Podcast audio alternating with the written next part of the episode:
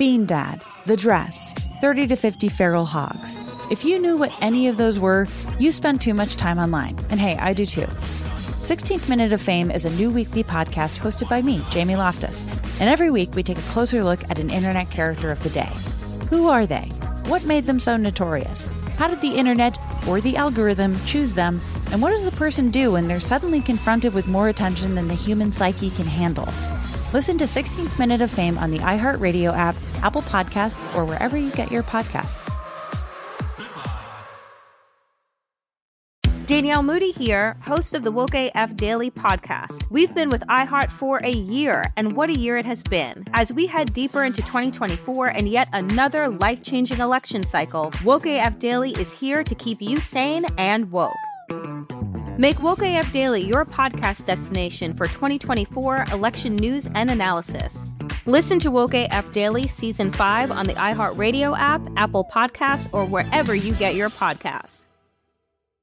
Oh, hi, I'm Rachel Zoe, and my podcast, Climbing in Heels, is back and better than ever. You might know me from the Rachel Zoe Project, or perhaps from my work as a celebrity stylist. And guess what? I'm still just as obsessed with all things fashion, beauty, and business. Climbing in Heels is all about celebrating the stories of extraordinary women, and this season is here to bring you a weekly dose of glamour, inspiration, and fun. Listen to Climbing in Heels every Friday on the iHeartRadio app, Apple Podcasts, or wherever you get your podcasts.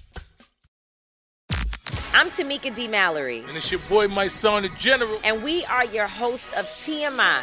And catch us every Wednesday on the Black Effect Network, breaking down social and civil rights issues, pop culture, and politics in hopes of pushing our culture forward to make the world a better place for generations to come. Listen to TMI on the Black Effect Podcast Network, iHeartRadio app, Apple Podcasts, or wherever you get your podcasts. That's right.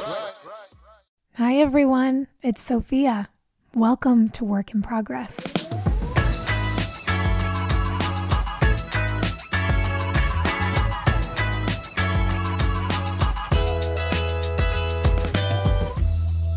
Hello, friends. I am so thrilled to be joined today by one of my journalism heroes, a true icon, the inimitable Dana Bash. Dana is celebrating 30 years at CNN this year. She has covered campaigns and politics for the network for three decades. She literally started there running the teleprompter and in the tapes library before working her way up to chief political correspondent and now finally solo anchor of her own weekday show. The launch of Inside Politics with Dana Bash marks her first solo show and is such a major moment in her storied and legendary career, and honestly, for all of us who watch the news and who have been longing to see a powerhouse woman like her anchoring. In addition to being one of the best sourced political journalists in the country, Dana has mentored an entire generation of journalists. She's beloved for her incomparable chops as a reporter and her willingness to provide sound guidance to others. And truly, no one deserves the accolades more. I am so thrilled today to be joined by one of my heroes because I have so many questions on what the hell is going on in the House, this whole shenanigans going on with the Speaker being ousted, and since we booked this interview with the war that has broken out between Israel and Gaza, there is so much pain and strife, and I know so many of us have so many questions. And I think there is no one better to speak to about this than her. So let's get going. Dana, I'm so excited to be here with you today, not only because you are one of the journalists that I admire most, but because, you know, pinch me moment truly for my life over all the years um, that I've been fortunate enough to do a little bit of work in Washington. You've become someone that I get to see socially, and you are as cool and fun to hang out with as you are smart on television and in life. And I just, I have like the ultimate brain crush on you. So thank you so much for coming today. So nice. It's so good to see you, Sophia. Thank you. Um, there's so much for us to talk about, and and there's so much that I want to dig into. I mean, you have covered campaigns and politics at CNN for 30 years now. You are such a decorated veteran of journalism. The the way that you worked up through your career is so incredibly inspiring. You're known as one of the best sourced political journalists in the country. And you're such a beloved figure. And as such, I have limited time with you, and I really want to respect that. So I want to ask you a couple of questions about your career, um, but I also really want to be mindful that we get into current events because there is a whole lot going on here. What was it that made you want to become a journalist in the first place? It's interesting, Sophia. I spent my entire life uh, pushing against the grain of the notion of being a journalist, as both of my parents went to journalism school uh, in Chicago, Northwestern, Medill mm-hmm. to be specific. And my mom kind of left the business pretty early on before I was born, but not my dad. My dad worked for ABC News for over 40 years. so I grew up seeing the good, the bad, and the ugly. And mm. as a young person, of course, particularly as a teenager, I just seized on the bad and the ugly, mm. as as a teenage girl is is want to do. And so I was like, your job stinks. I don't want to be doing what you do and have no real sense of um, stability when it comes to schedule and so forth. So I really never thought I wanted to do it. Then mm-hmm. I went to school at George Washington University here in Washington, where I still am, never left. And I also, even when I went to school, I was like, eh, I don't want to do that. I, let's see what else is out there. Maybe I'll go to law school. Maybe I'll do XYZ.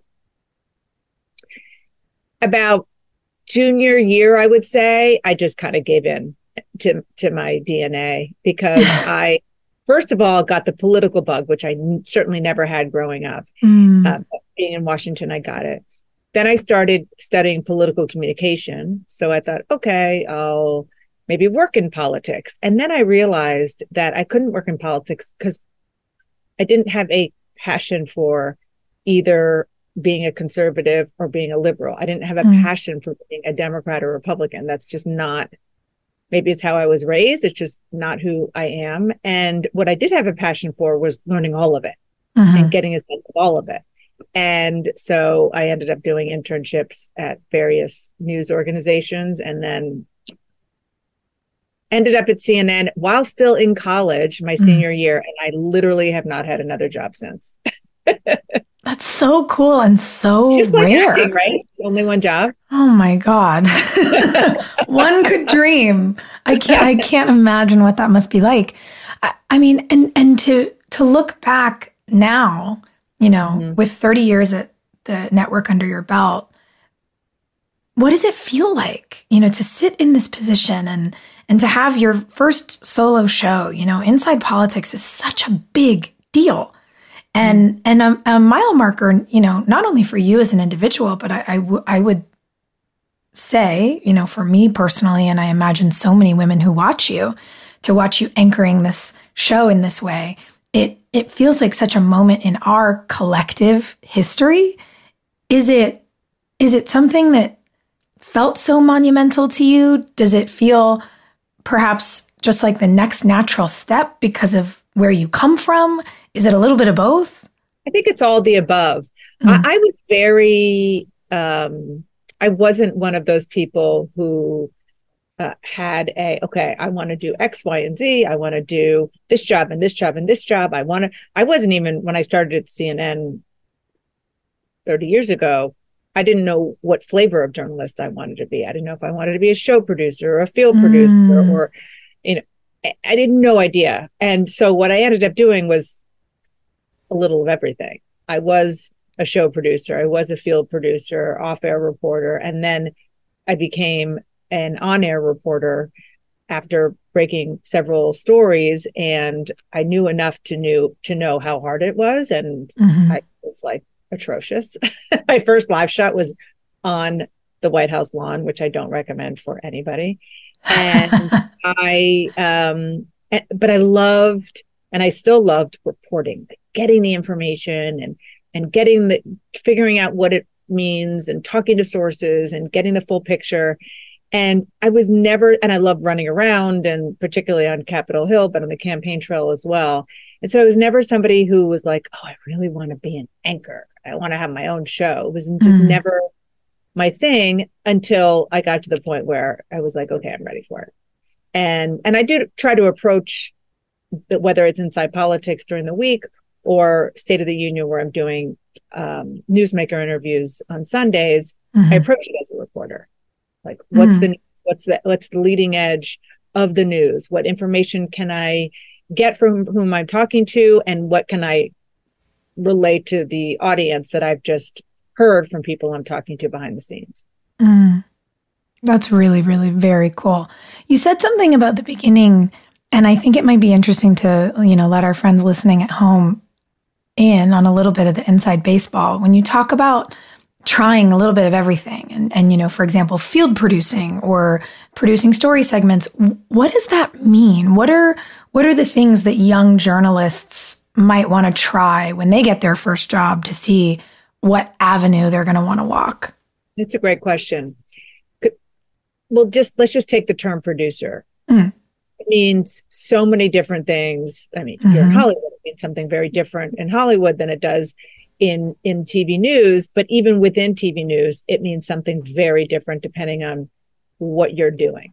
So uh, you can be a producer on a like as you said, a segment producer. So just for example, a segment producer who works with me on Inside Politics I will do a segment on this. I'm just the speakers fight. So mm-hmm. that segment producer will will help me come up with the sort of elements and here's what happened today and you've got to make sure to run this soundbite and that soundbite and mm. um, the information to make sure that we're totally up to speed on it and maybe even some of the writing coming into it we work on that so that's what a segment producer will do mm-hmm. another producer sort of kind of producer is a booker, somebody who calls and gets guests on.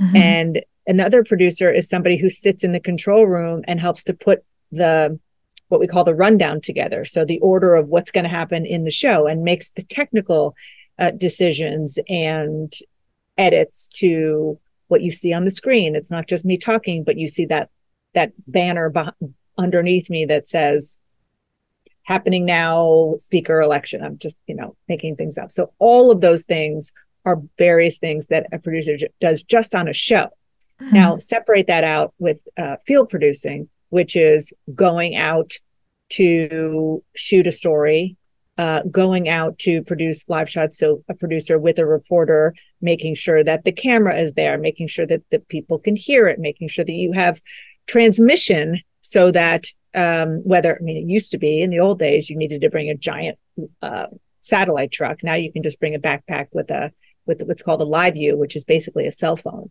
to get people live on, on TV. It's, it's totally different. So mm-hmm. that's another kind of producer. So there are various ways into it. And then there is the, what I call the off air reporter slash producer, which is my example was on Capitol Hill. You can do this at the Pentagon, at the White House, other other beats, which is your information gathering, your working sources, you're building mm-hmm.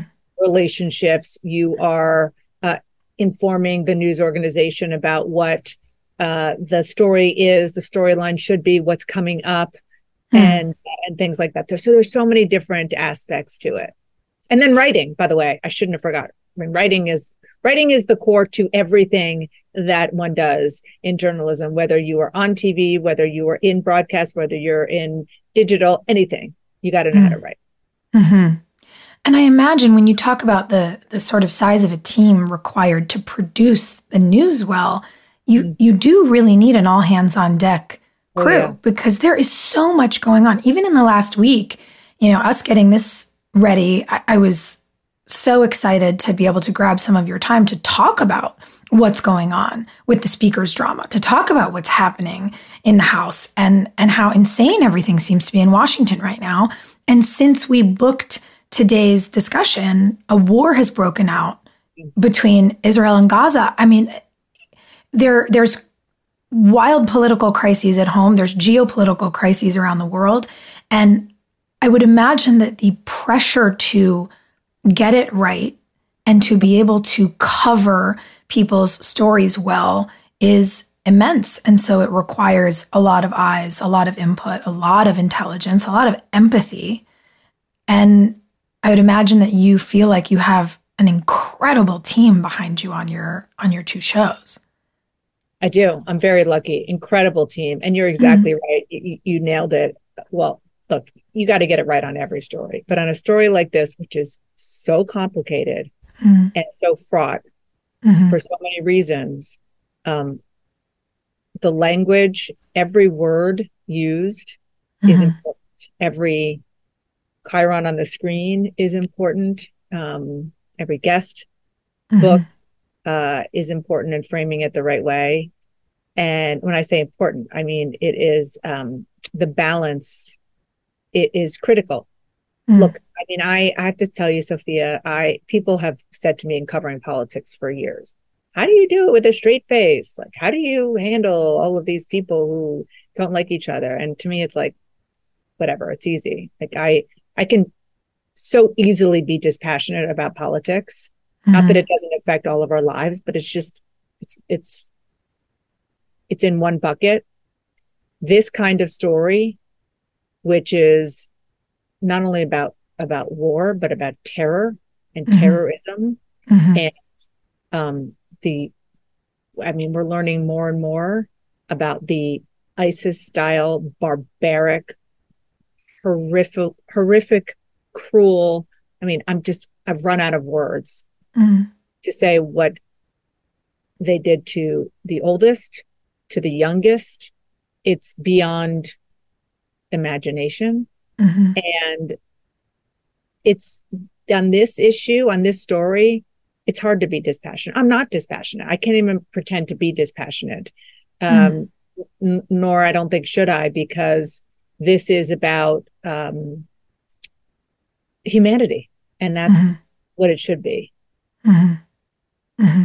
When you use a a word like dispassionate, is the for for me as the non uh, professional news person, is the idea or or sort of the the onus on having to require that of yourself a lot as a journalist. Does that translate into essentially you saying that you have to present the news as neutrally or, or as without bias as possible, that you have to, in a way, divest your own feelings, perhaps from a story, so that you can I mean. present yeah. the facts. Yeah, Understood. that's what I mean in this because that's again that's what I mean about politics. Mm. And and you and I know so many people who are very passionate about politics and mm-hmm. have a hard time seeing the other side um, and understanding where the other side is coming from. In some ways, like denying an election, hmm. that's easy. And again, I don't get like passionate about it. It's just a fact. Like that's that's just wrong. Hmm. Um, but I don't have a hard time getting work, not getting worked up about it. And that's what I get a lot of questions about. Hmm. And with this kind of war, this kind of terrorism, I do have a harder time, but but I just want to emphasize I'm not trying to not have that emotion yeah. here because I think it's it's important to have I, I'm not saying like blubbering all over the microphone, but it's but it's important to be a human being when mm-hmm. these kinds of stories. Mm-hmm. Yeah, important to be affected. I think if we lose our empathy, we lose yes. our humanity. And now a word from our sponsors who make this show possible.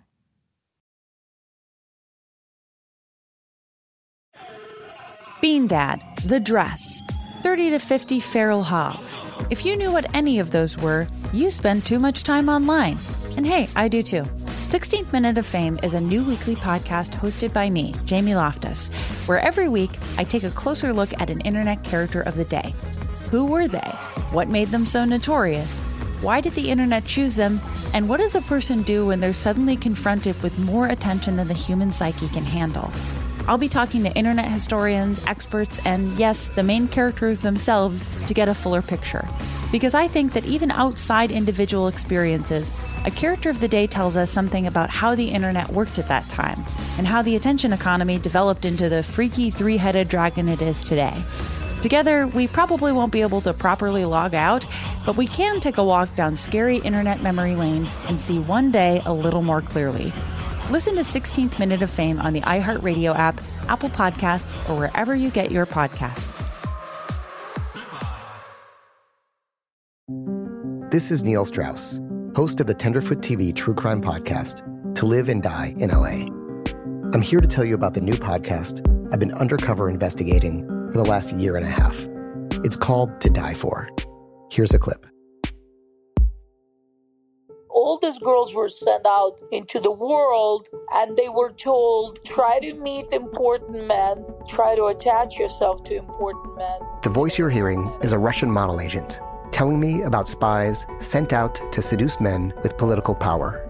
The war in Ukraine is also being fought by all these girls that are all over important cities. For the first time, a military trained seduction spy reveals how the Russian government turned sex and love into a deadly weapon. If you want to kill your target, it's easy. You just seduce him, take him somewhere, start having sex, and then he's very vulnerable, so you can kill him easily. To Die For is available now. Listen for free on the iHeartRadio app, Apple Podcasts, or wherever you get your podcasts.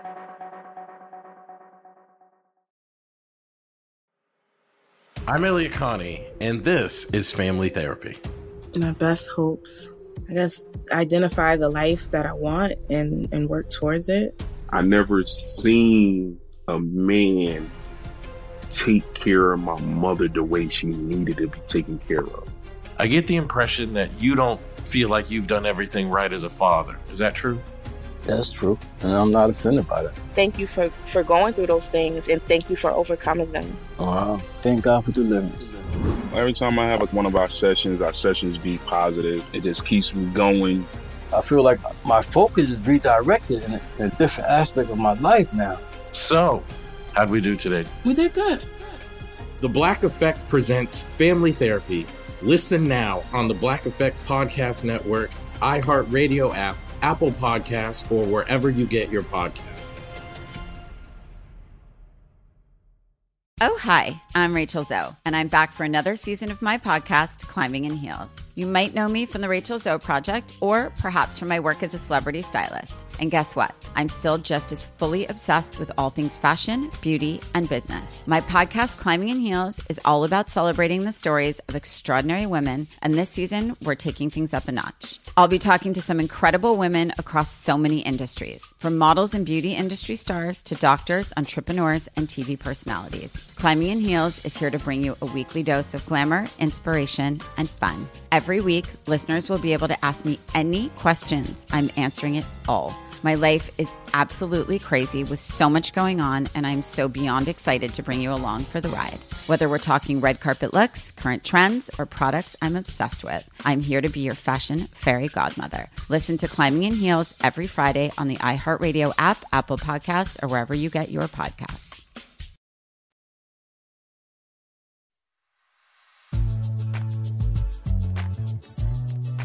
Can you, as the resident uh, legendary journalist on in on, in this conversation with me, can you break down for our listeners what happened in Israel over the weekend?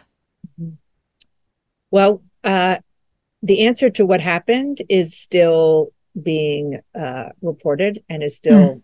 be told. And when I say what happened, like how did it happen?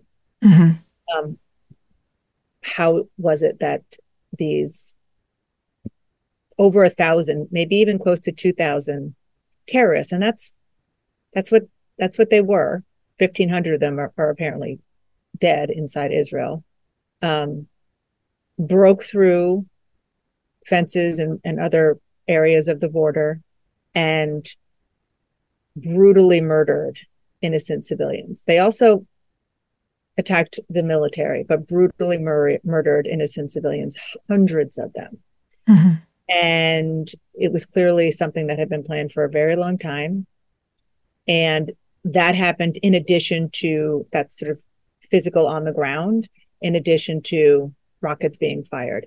And in Israel, particularly the border towns, rockets being fired occasionally is nothing new. What is so repugnant and, and impossible to sort of wrap your mind around is the way that they got into uh, the country on foot. and the way that they made a beeline for civilians, pulling mm-hmm. people out of their homes, pulling people out of their cars. I mean, you saw and heard what happened at what was a music peace festival, a peace festival mm-hmm. in the south of Israel, where it, it appears, according to members of the IDF that we've talked to and, and others, and they're still trying to put the pieces together, that the Hamas terrorists knew that that was happening. Mm-hmm. And it's it's even unspeakable, Sophia, what they did to it's savage mm-hmm. to women and men. I mean, the rapes, the murders, the I mean, it, it's just beyond. And so again, there are a lot of a lot of questions that we don't have answers to. Uh, but the biggest is how a country which is so known globally as having the best intelligence in the world um, missed this. Mm-hmm. And right now, you have the people in Israel. It, it's, you know, like in, in, in New York on 9 11, uh, oh, particularly the people who live like in the feeder areas, the suburbs near uh, Wall Street and so forth. Mm-hmm. You, you either knew somebody or knew somebody or knew somebody. Imagine that, but the whole country, because Israel is so, so small. Right. Everybody, everybody there knows either somebody killed, somebody kidnapped, held hostage, which, which is still very active, mm-hmm. we hope, and and or somebody called up uh, to to serve 350,000 people, are, men and women, are now called up. I mean, I just know people, frankly, in my own extended family in their mm-hmm. 40s, close mm-hmm. to 50, who were called up. And so that is what's happening now. And uh, it could go on for a long time. Mm-hmm. And and the fear is that it it so this is Gaza, sort of on the west side of, of Israel. The fear is the north will be another front because that's where um, Lebanon and Hezbollah is, is, sort of stationed there, and we've mm-hmm. already seen some some skirmishes, and mm-hmm. the fear is that they have well over a hundred thousand. Right, and and for the people listening at home, when you talk about Hezbollah, that's another terrorist group that has a large cell populace in Lebanon to the north yes. of Israel. Yes, and that's so, actually and I'm using the word terrorist a lot, and it's it, it's intentional. If nothing else, well, first of all, just when you look at the word terrorist, they, these people were terrorized, mm-hmm. but also more technically, more legally, the State Department recognizes Hamas as a terrorist organization. Mm-hmm. It's not the same as the Palestinian people no. at all, at, at all, and the Palestinian civilians who are time and a time time and again caught in the crossfire by these terrorists who um, you know hide in these densely populated areas of of Gaza and mm-hmm. end up using these innocent civilians as human shields. I think that's one of the things that feels incredibly important to discuss and distinguish the complexity in a region like this. You know, when we talk about what just happened in Israel, it's not dissimilar to, as you said, 9 11 in New York you know, it is in a in in you know many circles being called Israel's 9/11. Mm-hmm. And what I think is incredibly important to understand, you know, things that I'm I'm still trying to wrap my head around and learn about is, you know, I can't imagine if New York as a state were bordered by uh, exactly. uh, Al Qaeda territory. That's right. You know, no one was sympathizing with Al Qaeda on 9 11. And I, I think this conflation that um, Palestinian liberation is somehow tied to Hamas, uh, or that, you know, anyone would conflate the citizens of Lebanon with Hezbollah. Like it's it's simply an unfair muddying of waters. I see a lot of questions about the blockades in Gaza and what the Palestinian people in Gaza go through prior to to this happening do you have any ways to explain to anybody because i know i certainly don't why it's been so seemingly impossible to solve that conflict again, not between a terrorist group and Netanyahu's government, but between Israel and Palestine? Is it is it that it's it goes back so far that it's hard to come up with a modern solution to a historical problem? Is it that because Netanyahu is very right, he takes a very hardline stance um, against threats, and thus the people of Palestine are punished because of Hamas's presence there? Like, how how do we make sense of this stuff? So many layers. I mean, it's everything that you just said, plus plus.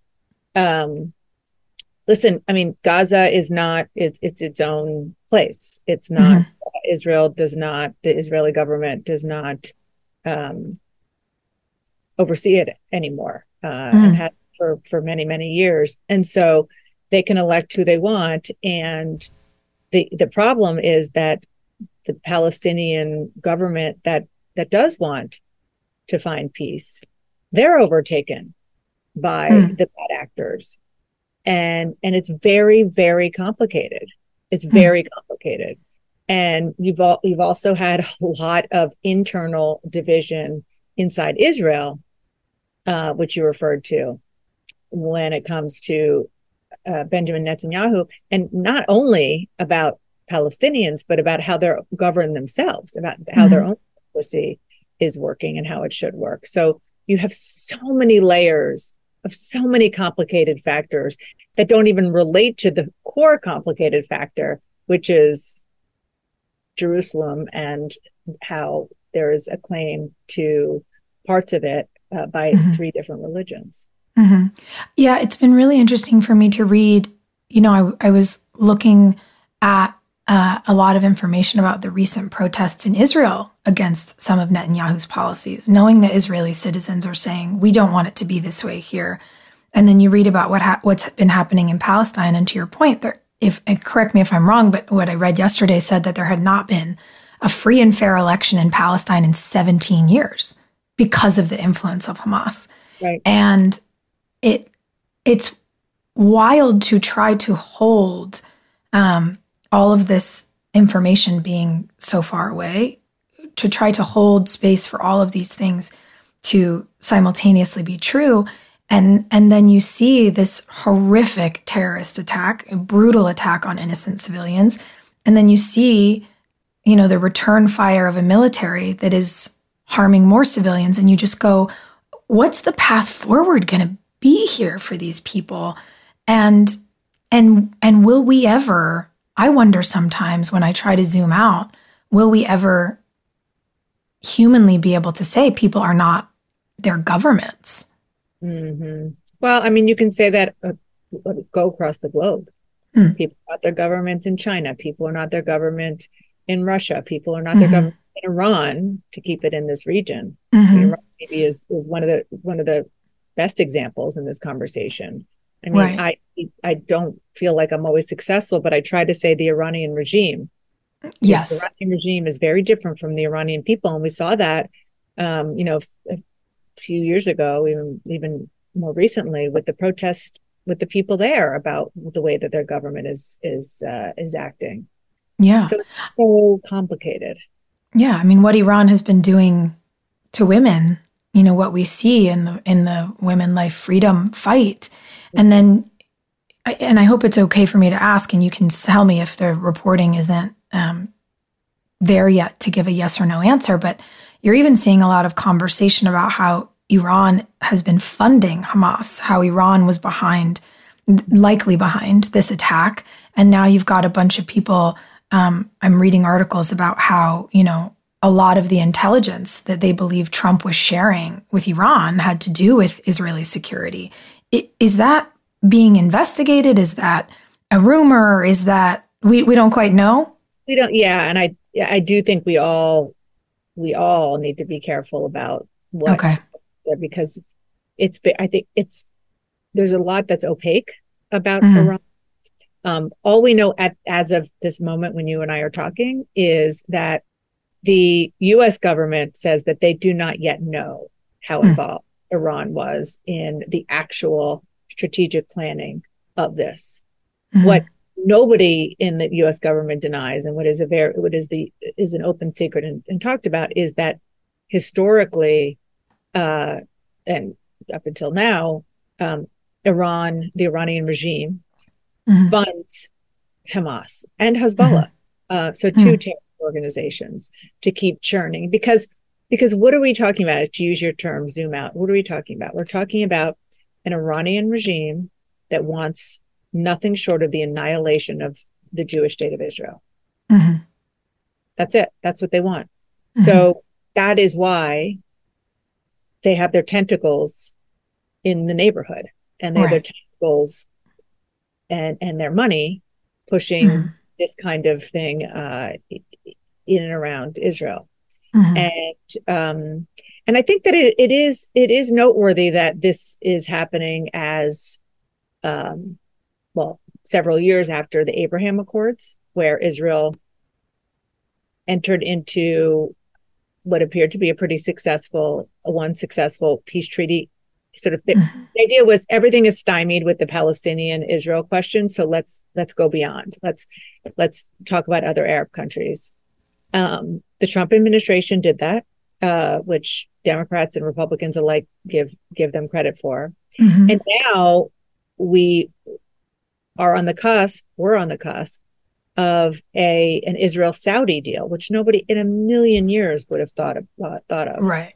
So the question is whether or not, it probably goes without saying that part of the um, the reason for this terror attack, just part of, is to to stymie that.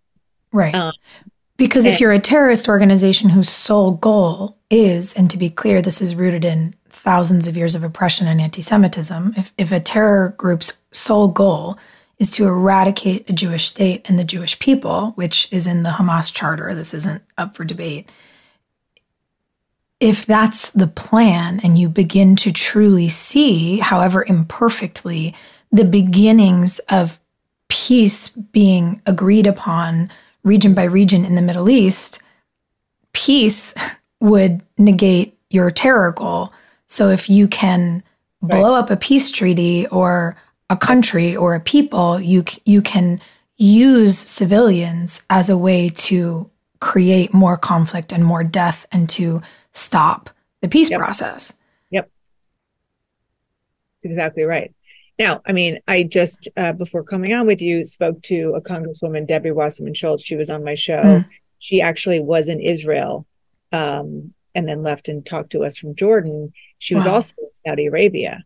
And her report is that in talking to the Saudi government, talking to average Saudis, that they do not feel deterred, that they feel like they're still going to be on track. We'll see. Mm. Um, other officials I've I've talked to both on camera and off are like, let's let's be realistic. This this makes it more complicated. Mm. So we'll, we'll, we'll see. We'll see how it goes. And now a word from our sponsors.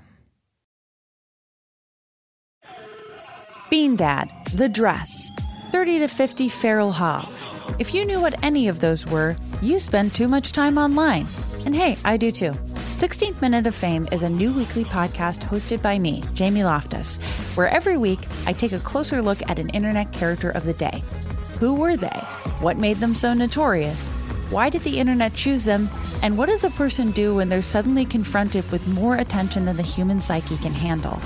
I'll be talking to internet historians, experts, and yes, the main characters themselves to get a fuller picture.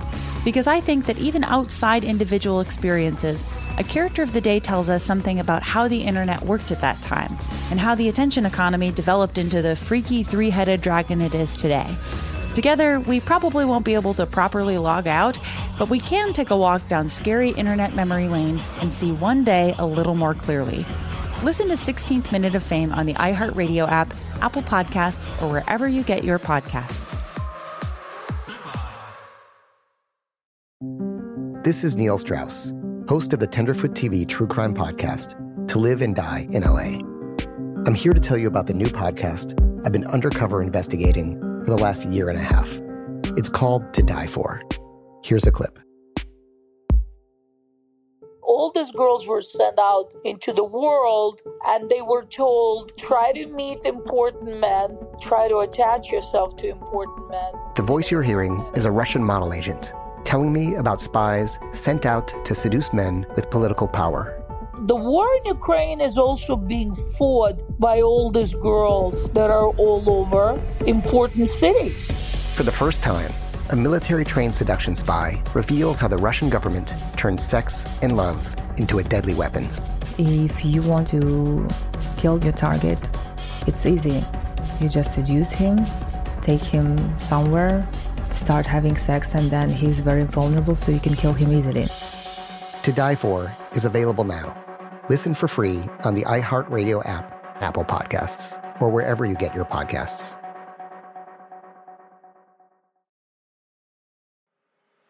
I'm Elliott Connie, and this is Family Therapy. My best hopes. I guess identify the life that I want and, and work towards it. I never seen a man take care of my mother the way she needed to be taken care of. I get the impression that you don't feel like you've done everything right as a father. Is that true? That's true. And I'm not offended by that. Thank you for, for going through those things and thank you for overcoming them. Wow. Thank God for the deliverance. Every time I have like one of our sessions, our sessions be positive. It just keeps me going. I feel like my focus is redirected in a, in a different aspect of my life now. So, how'd we do today? We did good. The Black Effect presents Family Therapy. Listen now on the Black Effect Podcast Network, iHeartRadio app, Apple Podcasts, or wherever you get your podcasts. Danielle Moody here, host of the Woke AF Daily podcast. We've been with iHeart's Outspoken Network for a year, and what a year it has been. Every weekday, I navigate our rapidly changing world alongside our series of fabulous expert guests. As we head deeper into 2024 and yet another life changing election cycle, Woke AF Daily is here to keep you sane and woke. Woke not just to the latest headlines, but also to the collective power we all have. Woke to the need to build community with those around us. Woke to how to avoid burnout, and woke to the ways we can all find joy in the madness. Make Woke AF Daily with Danielle Moody your podcast destination for 2024 election news and analysis. And tune in to hear the ways I am working to stay grounded amidst it all. Listen to Woke AF Daily Season 5 on the iHeartRadio app, Apple Podcasts, or wherever you get your podcasts.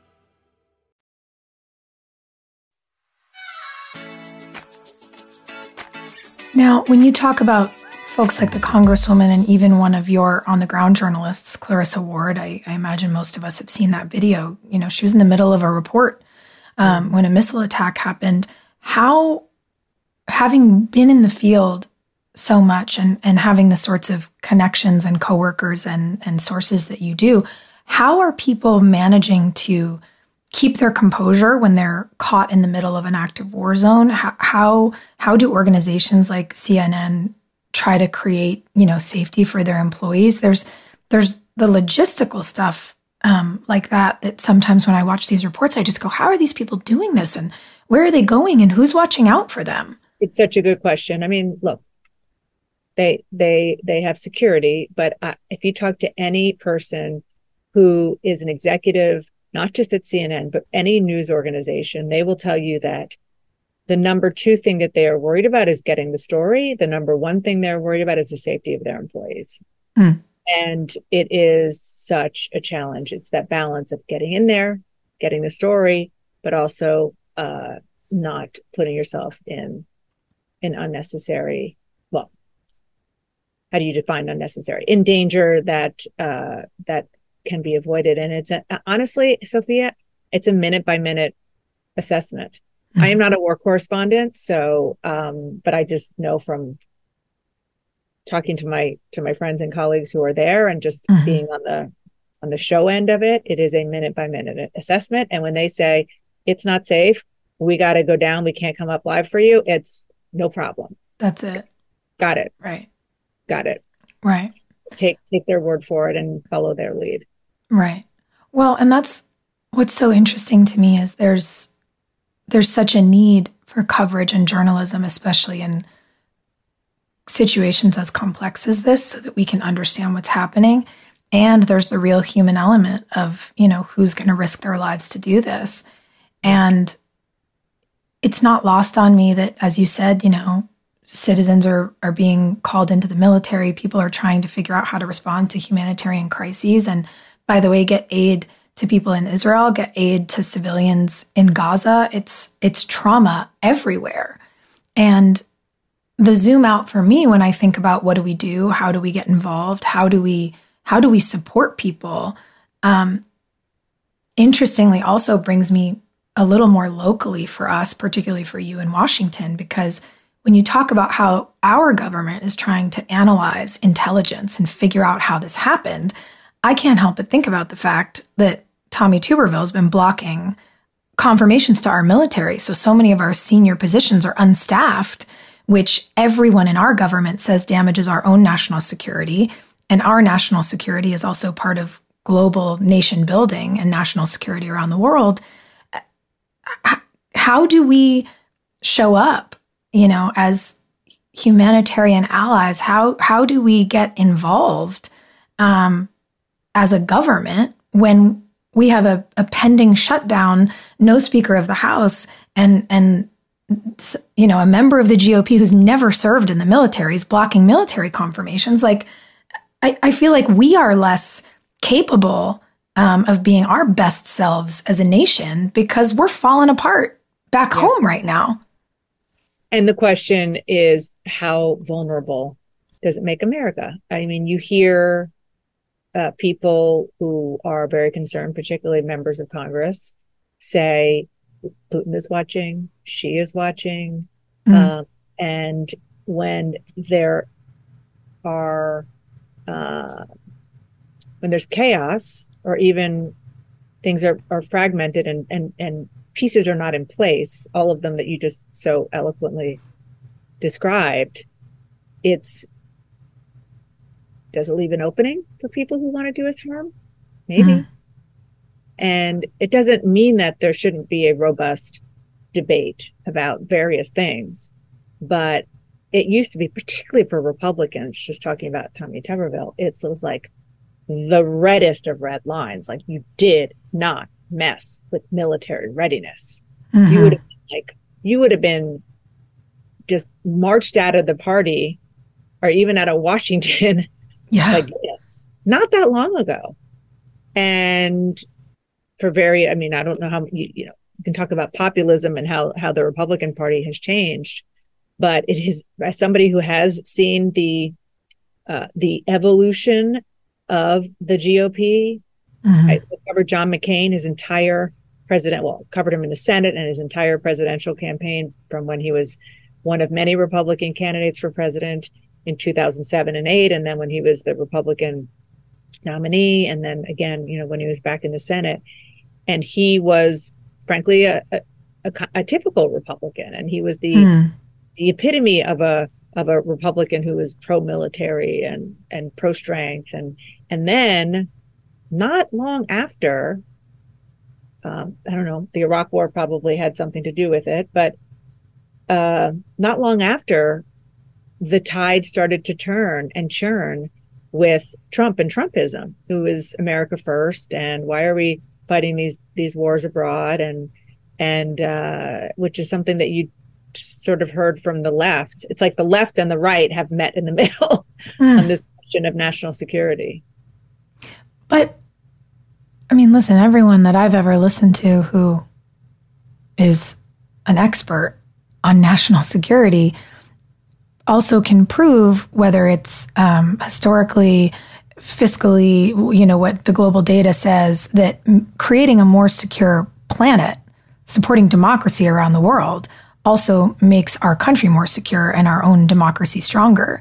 It, it's not an either or, it's about global safety. And so I guess I wonder how how we've been we, perhaps not you and I, but so many folks have been sold this idea that you have to choose um, rather than create a diversification of work to keep other people safe and, and us safe at the same time I think part of the issue that is a relatively new phenomenon is sort of ginning people up and appealing mm. to i mean this is we're, we're, we're going down a deep rabbit hole here but just for a second Um, and this is something that I really want to do more things on. I was talking to Jonah Goldberg, um, who's one of the smartest people I know, and I just adore him. He's a a true conservative. Um, and he actually ended up writing a column about it, which I encourage people to go read.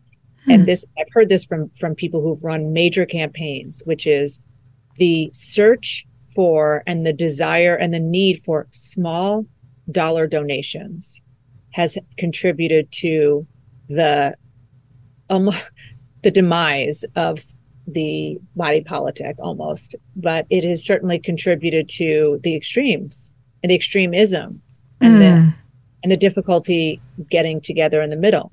And the reason is because how do you get uh, somebody who has you know limited funds but but has a lot of passion and is and is maybe only consuming information in your ecosystem let's just say if you're a, a conservative mm-hmm. how do you get them to donate you put the most outrageous right. uh, bit of mail in their inbox about mm-hmm. the worst thing that's going to happen. You use language that is so over the top so that you get that five ten dollars. And by the way, getting that five ten dollars right. also means that because of the caps on donations, you can go back to them. So to go back right. to them, have an even more outrageous email. Mm-hmm. And we the, we see it um, on the left as well, on the extremes, mm-hmm. on the left and the right that doesn't happen in a vacuum. I mean, that helps contribute helps contribute to the the polarization mm-hmm. that is really seeping in. Right. Not politics, but in, in America. Yeah, and you see the polarization affecting not just uh, the ways people believe we should spend our tax dollars, but ideology in a way that I mean, God, I, I opened my Twitter account the other day to someone telling me, I mean, the wildest things about just how I am such an evil person motivated by the wrong things because I'm a Democrat. And I'm like, listen, one party wants healthcare, one doesn't. I'm a healthcare person. That's kind of how I identify. And you just realize it's it's gone like it's gone so crazy.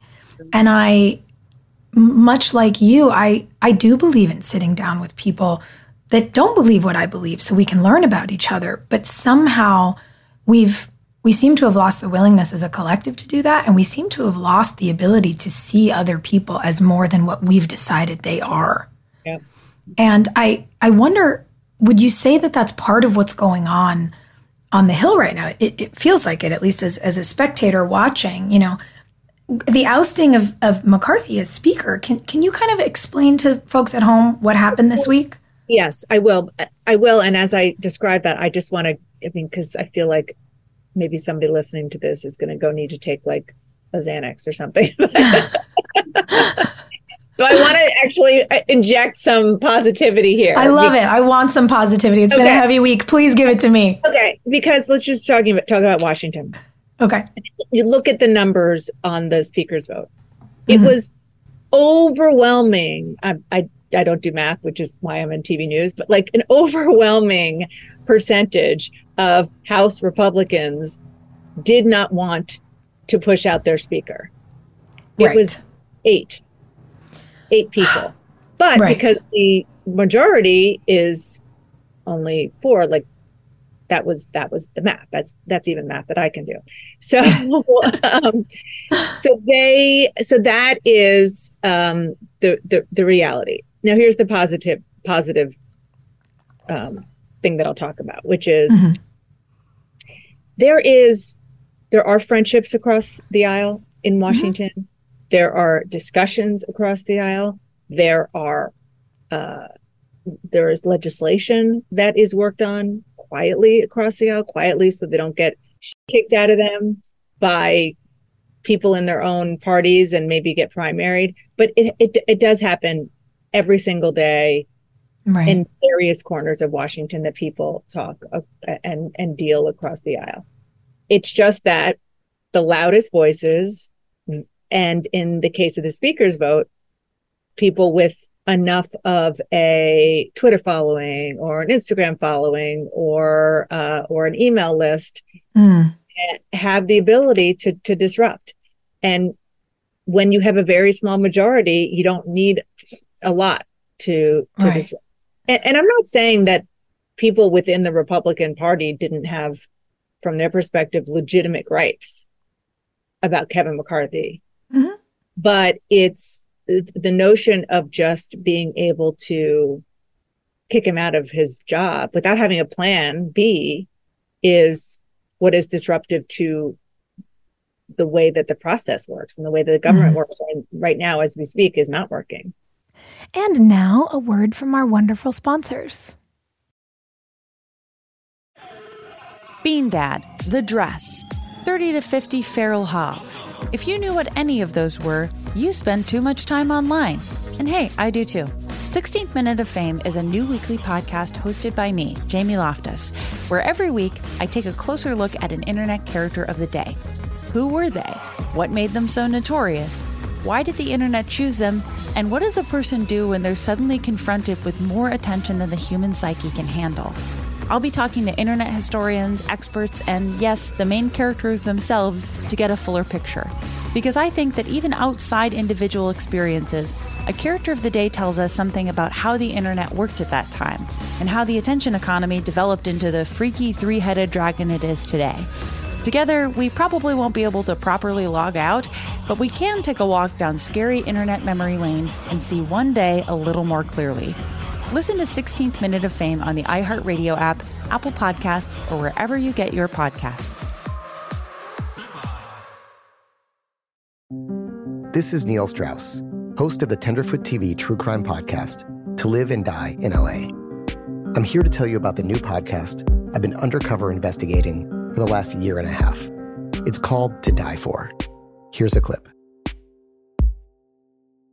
all these girls were sent out into the world and they were told try to meet important men, try to attach yourself to important men. The voice you're hearing is a Russian model agent telling me about spies sent out to seduce men with political power.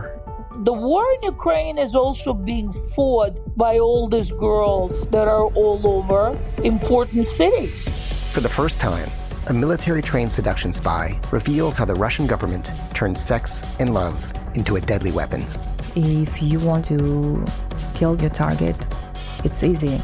You just seduce him, take him somewhere, start having sex, and then he's very vulnerable, so you can kill him easily. To Die For is available now.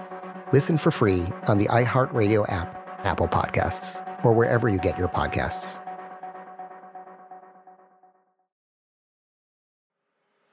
I'm Elliott Connie, and this is Family Therapy. My best hopes. I guess identify the life that I want and, and work towards it. I never seen a man take care of my mother the way she needed to be taken care of. I get the impression that you don't feel like you've done everything right as a father. Is that true? That's true. And I'm not offended by that. Thank you for, for going through those things and thank you for overcoming them. Wow. Thank God for deliverance. Every time I have one of our sessions, our sessions be positive. It just keeps me going. I feel like my focus is redirected in a, in a different aspect of my life now. So, how'd we do today? We did good. The Black Effect presents Family Therapy. Listen now on the Black Effect Podcast Network, iHeartRadio app, Apple Podcasts, or wherever you get your podcasts. Oh, hi, I'm Rachel Zoe, and I'm back for another season of my podcast, Climbing in Heels. You might know me from the Rachel Zoe Project, or perhaps from my work as a celebrity stylist. And guess what? I'm still just as fully obsessed with all things fashion, beauty, and business. My podcast, Climbing in Heels, is all about celebrating the stories of extraordinary women, and this season, we're taking things up a notch. I'll be talking to some incredible women across so many industries, from models and beauty industry stars to doctors, entrepreneurs, and TV personalities. Climbing in Heels is here to bring you a weekly dose of glamour, inspiration, and fun. Every week, listeners will be able to ask me any questions. I'm answering it all. My life is absolutely crazy with so much going on, and I'm so beyond excited to bring you along for the ride. Whether we're talking red carpet looks, current trends, or products I'm obsessed with, I'm here to be your fashion fairy godmother. Listen to Climbing in Heels every Friday on the iHeartRadio app, Apple Podcasts, or wherever you get your podcasts.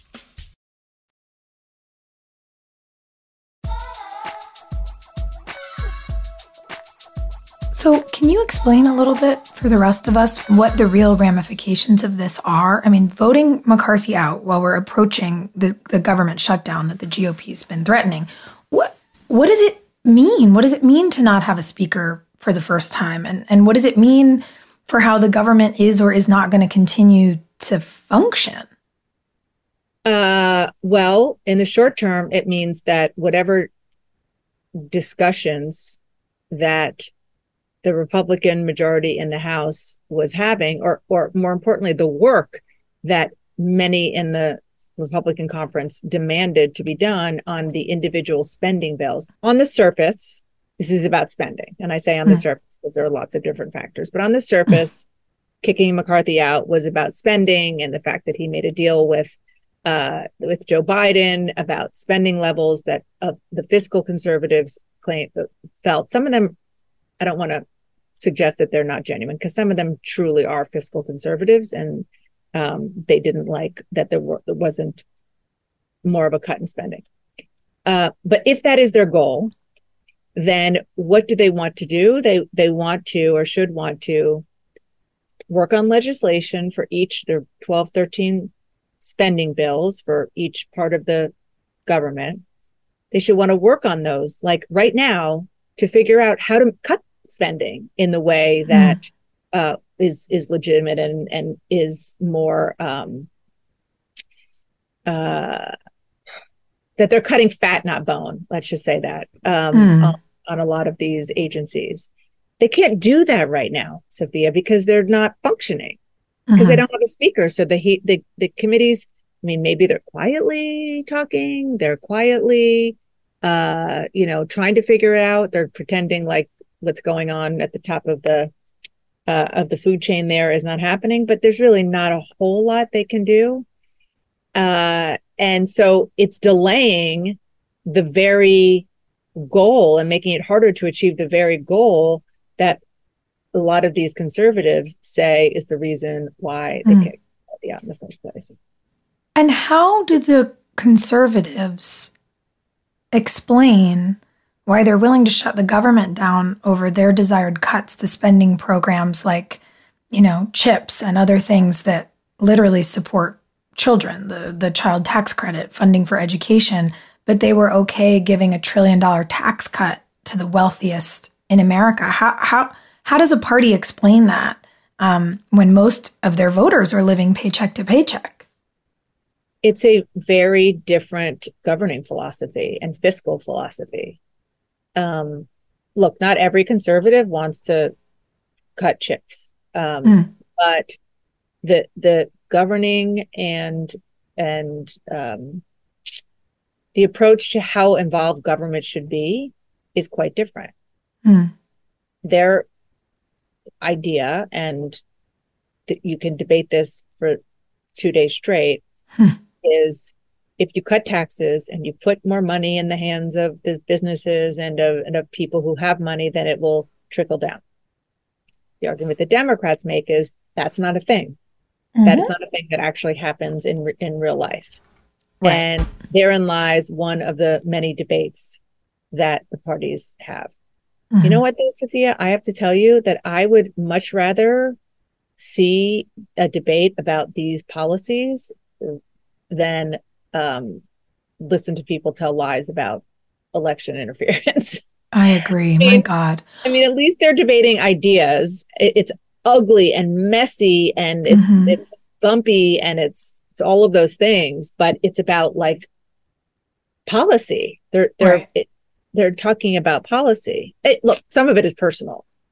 Some of the Republicans who got rid of Kevin McCarthy did it because they were just mad at him. So it wasn't right. about policy. It was it was revenge for whatever reason.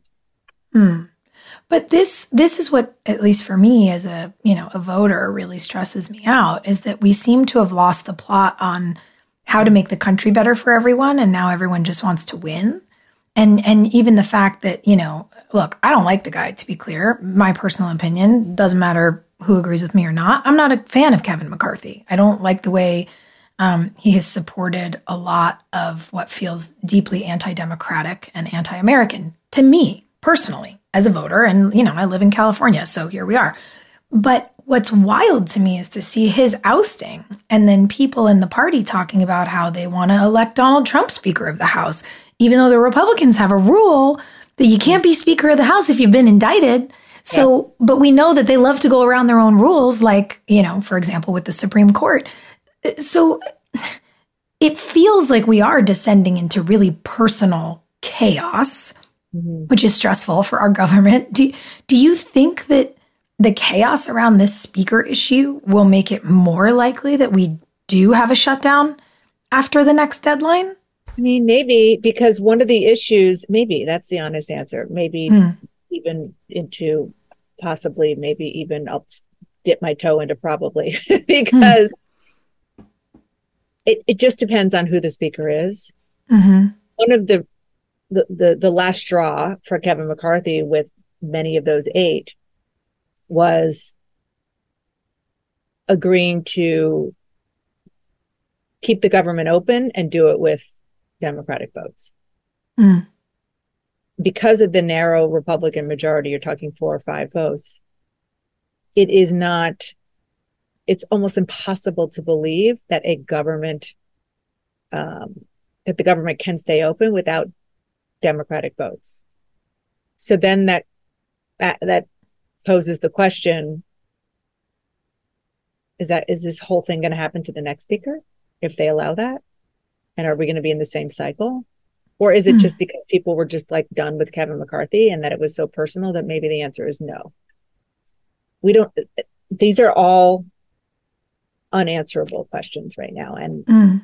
you know it's mid-october we're talking about a month from now mm-hmm mm-hmm interesting do you do you have thoughts on who might be the next Speaker of the House, or do you not want to speculate? I have no idea. I mean, look, we know who's running Jordan and Steve Scalise.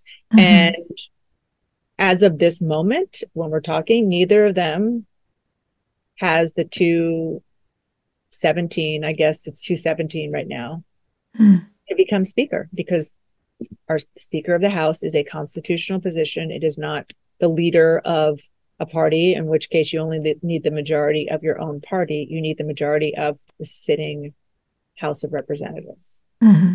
And right now they don't have it.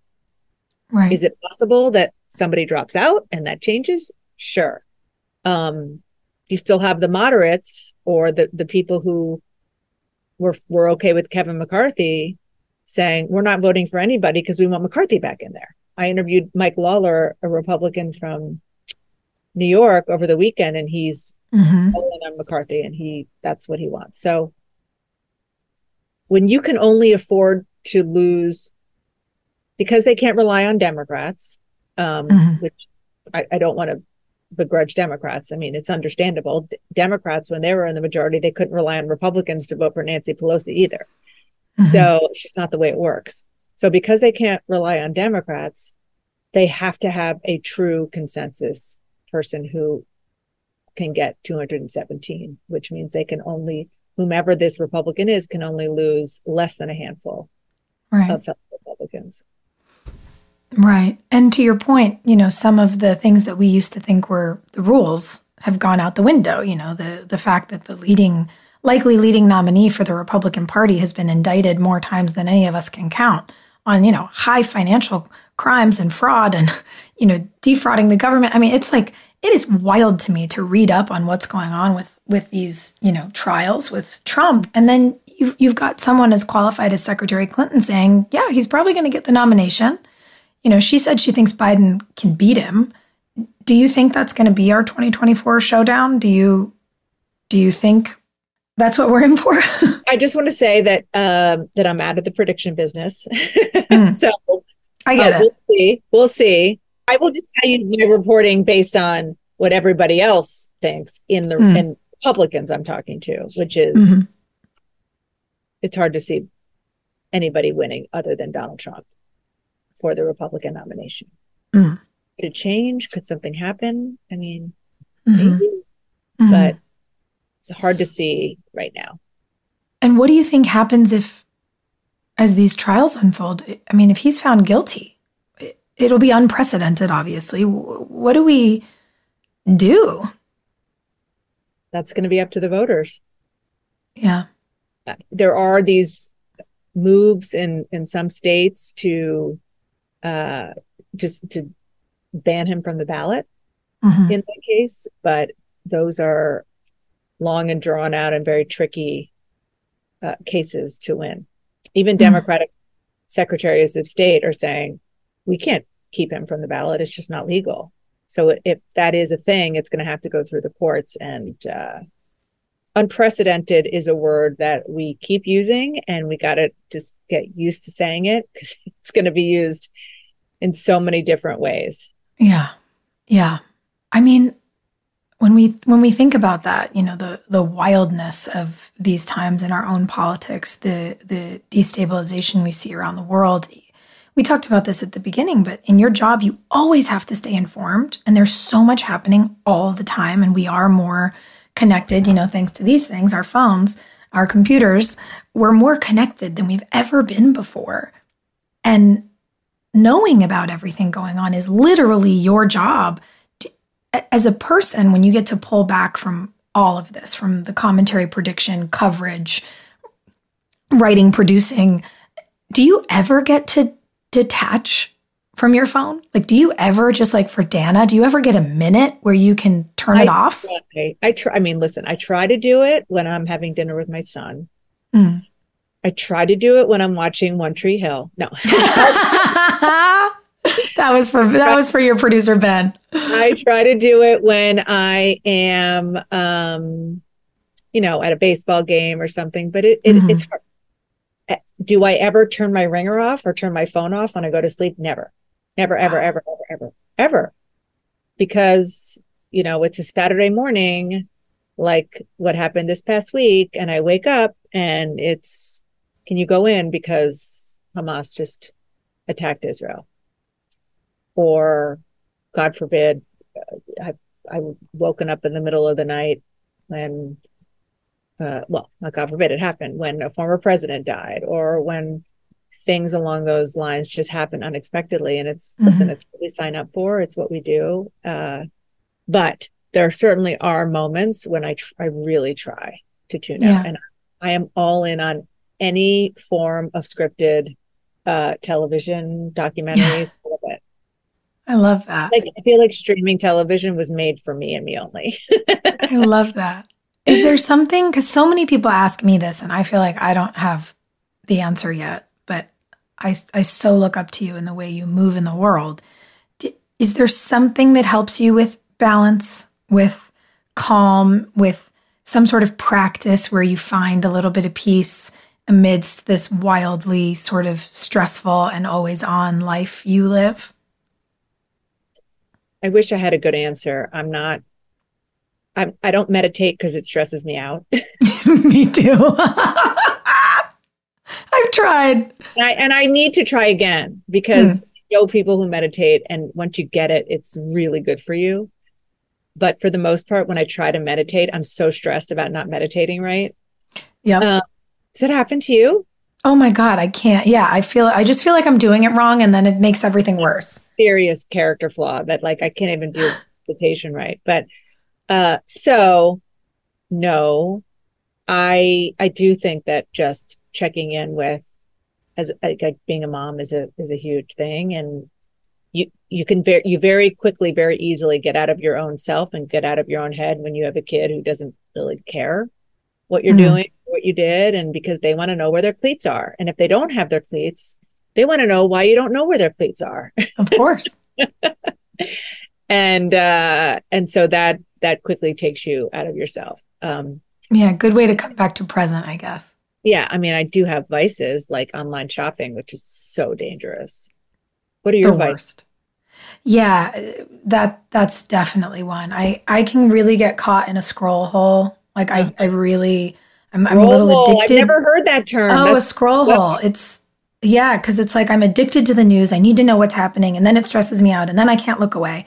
Yeah. Or yeah, like I'll you know I'll like the doorbell rings and UPS shows up, and I'm like, what? What did I do? Why did I order? All- I'm not even going anywhere. It's terrible, but it's like it's not a real thing. If I don't go into a store, I didn't really do it. So that's that's a exactly thing. I'm, oh my gosh that's so true That it's is terrible. I'm working on quitting it for sure.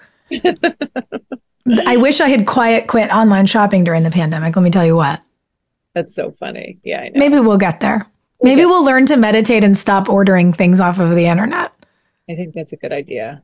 All right. Goals for you and I for this election Goals. season.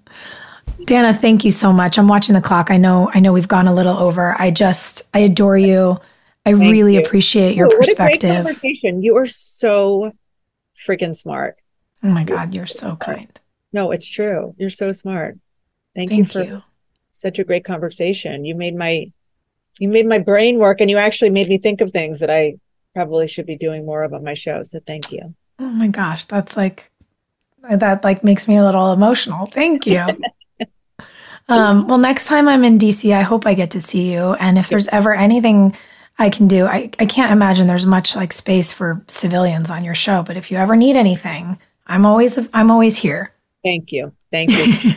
I would I would be remiss if I didn't say get excited. Yeah, you know, we got to get excited. That's a nod to our friend Mark. Dearest Mark, who gave us the greatest rallying cry of all time. I love nothing more than when I get a video of the two of you driving around DC shouting, Get excited. I'm like, God, it's just made my day. Thank you, Sophia. Thank you, honey. I'll talk to you soon.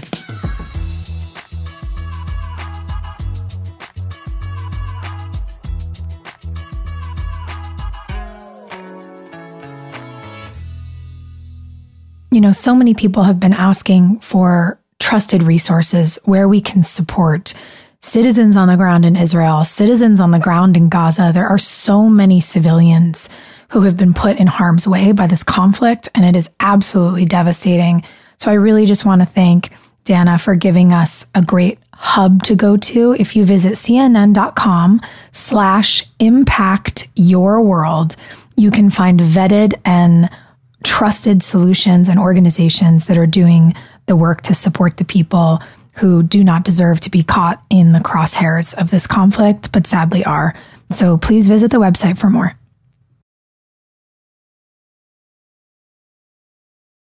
Bean Dad, The Dress, 30 to 50 Feral Hogs. If you knew what any of those were, you spend too much time online. And hey, I do too. 16th Minute of Fame is a new weekly podcast hosted by me, Jamie Loftus. And every week we take a closer look at an internet character of the day. Who are they? What made them so notorious? How did the internet or the algorithm choose them? And what does a person do when they're suddenly confronted with more attention than the human psyche can handle? Listen to 16th Minute of Fame on the iHeartRadio app, Apple Podcasts, or wherever you get your podcasts.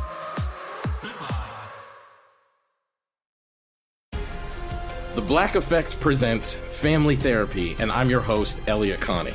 Jay is the woman in this dynamic who is currently co parenting two young boys with her former partner, David. David, he is a leader. He just don't want to leave me. But how do you lead a woman? How do you lead in a relationship? Like, what's the blueprint? David, you just asked the most important question. Listen to Family Therapy on the Black Effect Podcast Network, iHeartRadio app, Apple Podcasts, or wherever you get your podcasts. Oh, hi, I'm Rachel Zoe, and my podcast, Climbing in Heels, is back and better than ever. You might know me from the Rachel Zoe Project, or perhaps from my work as a celebrity stylist. And guess what? I'm still just as obsessed with all things fashion, beauty, and business. Climbing in Heels is all about celebrating the stories of extraordinary women, and this season is here to bring you a weekly dose of glamour, inspiration, and fun. Listen to Climbing in Heels every Friday on the iHeartRadio app, Apple Podcasts, or wherever you get your podcasts. I'm Diosa. And I'm Mala. We are the creators of Locatora Radio, a radiophonic novela, which is a fancy way of saying a, podcast. Welcome to Locatora Radio, Season 9. Love at first listen. We're older, we're wiser, and we're podcasting through a new decade of our lives. This season, we're falling in love with podcasting all over again and getting to the heart of our stories. We're going places we've never gone before, and we're bringing you along with us. With new segments, correspondence, and a brand new sound. Season 9 is kicking off with an intimate interview with Grammy Award winning singer songwriter Natalia Lafourcade. What's giving you hope right now? Well, when I see what music does to people, it gives me a lot of hope. If you liked Locatora before, you're going to love season nine. Subscribe to our show and you'll see why Locatora is your prima's favorite podcast. Listen to Locatora Radio as part of the My Cultura Podcast Network, available on the iHeartRadio app, Apple Podcasts, or wherever you get your podcasts.